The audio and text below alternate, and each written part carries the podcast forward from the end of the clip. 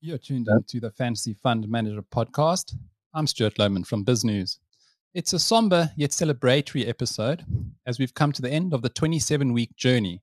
And joining me in studio are Corion Capital's David Bacher and the inaugural winner, Raymond Steyn. Raymond, just quickly, first feelings on that victory? Oh, fantastic. I was uh, actually today, this morning, I started to get real nervous because um, you know, markets can be so volatile. So, so you didn't, I didn't have a sense that I was in it until today. And yeah, it's only now about five minutes ago that I, I actually thought I had it in the bag. David, from your side, it's been a 27 week ride. Um, how would you describe the journey? Oh, it's been a great experience. I think the the feedback we've had from far and wide has been amazing. People have learned a lot from the market. We've had our universities using it in their curriculum now.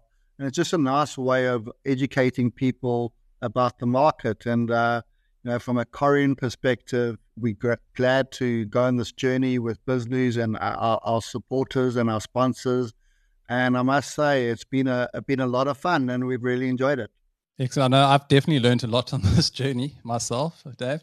Raymond, just quickly, can you describe a day in your shoes to the listeners? Sure. So, look, I'm an accountant, so I do have a bit of a financial background. I, I run my own little personal portfolio, and and with this competition, I actually, you know, I made a dedicated effort to do more research, and um, obviously, it works on a weekly basis, so your focus is a bit more short term. So every every weekend, I mean, I did a lot of homework. So every weekend, I, I try to, to, to, to sort of predict. I mean, it's difficult in markets, but you sort of try and predict which shares are, are going to have an event for that week that will might might push it, and that's how I selected the share. And Dave, from your side, thoughts on the sort of daily, the weekly? I know it's not the traditional investment thing, but I suppose that's where the learning comes in. It's um, that weekly sort of admin uh, look at the markets, what potentially might happen, and it doesn't always come right though. We know that. Correct, but you know what I find fascinating, Stu, was if I look at the people who featured in the top 10 or 20. I know most of them, okay? And they're mostly professionals and they're mostly people like Raymond who actually applied themselves to the game. So, you know, in investing, there's a lot of skill, but there's also a, a lot of luck.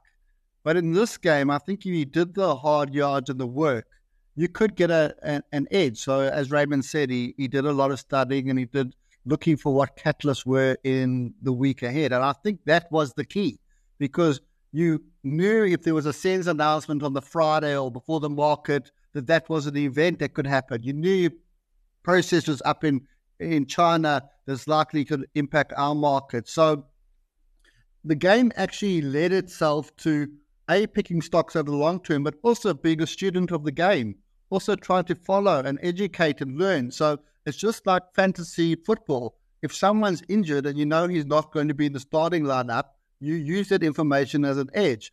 And that all fits into the education and why the game was designed like that. So it was nicely to see that's what we hoped for, and that's what it played out in practice. Yeah, this the, the final week reminded me of the Springboks quarter-final victory against France. Came back from behind at the end there and just pipped, them at the end. Not, unlike the English and the New Zealand games, where we had to hold on. Um, Raymond, on your your side, you mentioned your strategy. Was that week to week? Did you hold with to that strategy?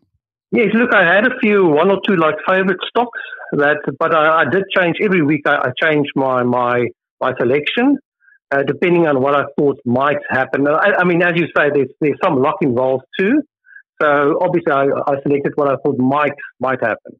And just Dave, on the numbers, I see overall the return is just over 23% that Raymond's managed to generate here. But if we look at the game in general, only one in four managed a positive return over the six months. So it's it stands out. Uh, the guys in the top 10, 20%, at 10, 20 positions. It certainly does. And I think for the inaugural tournament to have it running through a very volatile period and a tough period, I think is actually a good thing because investing isn't easy.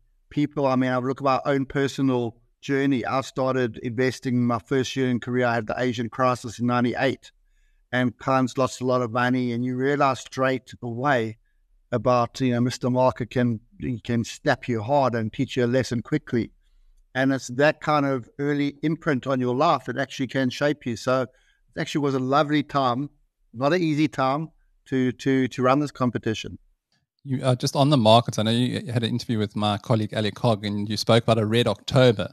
But it's a, it's incredible how markets shift because the first three days in November have literally been green, but overly green.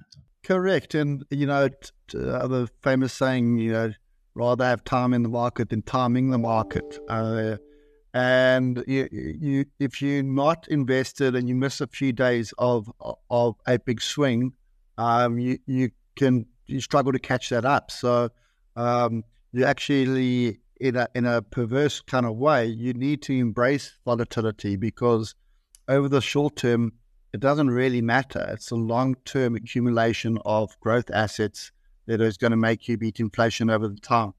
Just on some of the returns, the most held stock in the game was Naspers. Um, over the six month period, it actually generated a negative return of 2.32%. And the least held stock was MultiChoice, which was negative 38.86%. I mean, the range from I'll go through it from the top to the bottom performers is it's quite large. But Raymond, your side, did you hold Naspers? Were you one of the sort of SA darling holders? No, no, I, I didn't. And just I think where the luck came in was I, I don't think I had any of the what they call in Afrikaans a slaghuister. I didn't pick any of those which which helped me. Yeah, just on, on the Slaghuisters, I saw just the two bottom performers, Dave, over the six months. Imp- Implats down 53.71%, and Pick n Pay was down 42.72%. Then on the flip side, your two top performers, Truworths, up 49.65%, and then Textainer, which was up 40.21%. But that was literally the last two weeks on the takeover proposal.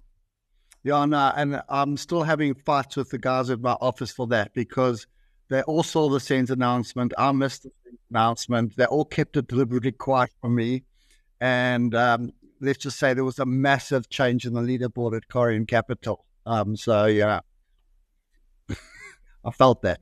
Raymond, did you hold Textainer or Truworths?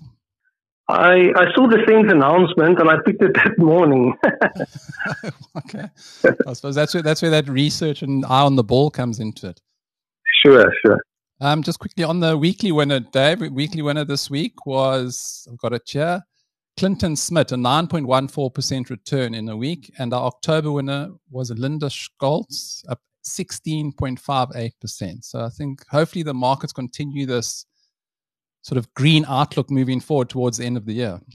Correct. I'll be giving them both a call, and um, it's nice to, to also notice a lot of winners on this competition have been female, um, uh, and a lot of participants have been female. So, um, also a, a, nice thing to see in the industry. And you know, from like to know Raymond, you you're going to get your prize money um, next week. Um, so, any special plans taking out the family for last thing tonight? Or you got like a bus? Uh, my, my, I've, I've, got a, I've got a special needs fund. So, so look, we'll maybe have, have something set aside for, for one night. But, but I've also got a special needs fund, and, and most of the money will go towards that. Okay, well, that's a lovely uh, cause to, to know that we're contributing to that. So that's great. Dave, just on the competition, it is the top three. So uh, in second place, you've got Guy McRobert, generated 21.84%. And then I know Grant Morris uh, from ClucasGray has been on the show quite often. He finished in third of 21.56%. Yeah, I think both of them work at ClucasGray. Um, Grant definitely does. Um, so, you know, I told Grant, I think two weeks ago on your show, don't choke at the end. Um, and and uh, he picked MTN, and they obviously had their issues. So yeah, I'm, I'm, going to be having a few phone calls, Grant, this this week just to rub it in a little bit. And just to close off, Dave, I know it's been a fantastic six months. I'm looking forward into next year. Uh, I know there's still a few months before we, you know, we can plan a lot before, but the lessons you can take from this year potentially into next year's competition. I think our feedback uh, uh, has been that people like the simplicity of the game you know, it's six stocks. It's easy scroll. It's good way of having information reported back to you. I think that kind of simplicity mustn't change in the game. I think our reach must be a bit broader in terms of using it more as an education medium. And I think that's where we're going to going to be exploring. It's a fantastic base to build on. I think has achieved what we wanted to achieve for the first year, but you know, hopefully just the foundations that has been laid for for something that we can build a lot onto. And Raymond, as the inaugural winner, any final words? Yeah, I just want to thank all the sponsors for giving everybody this opportunity. I mean, it's like for people that are interested in investing, uh, that really, you know, uh, fuels that passion. So, so thanks a lot. Excellent. And Dave, from my side, thanks as well for the opportunity. I think it's been fantastic from a business point of view. The education is key. We're all about information, and this provides a lot of information. So it's been fantastic. But it wouldn't be possible without our sponsors. So big thanks to those that make it possible, especially the podcast. We've got ShareNet, Clucas Gray Asset Management, Money Better, and Terebinth Capital. So thanks to all of you. And thanks to guests today, David Bacher from Corion Capital and our inaugural winner, Raymond Steyn. And from me, Stuart Lowman, thanks for the ride. Until next time, cheerio.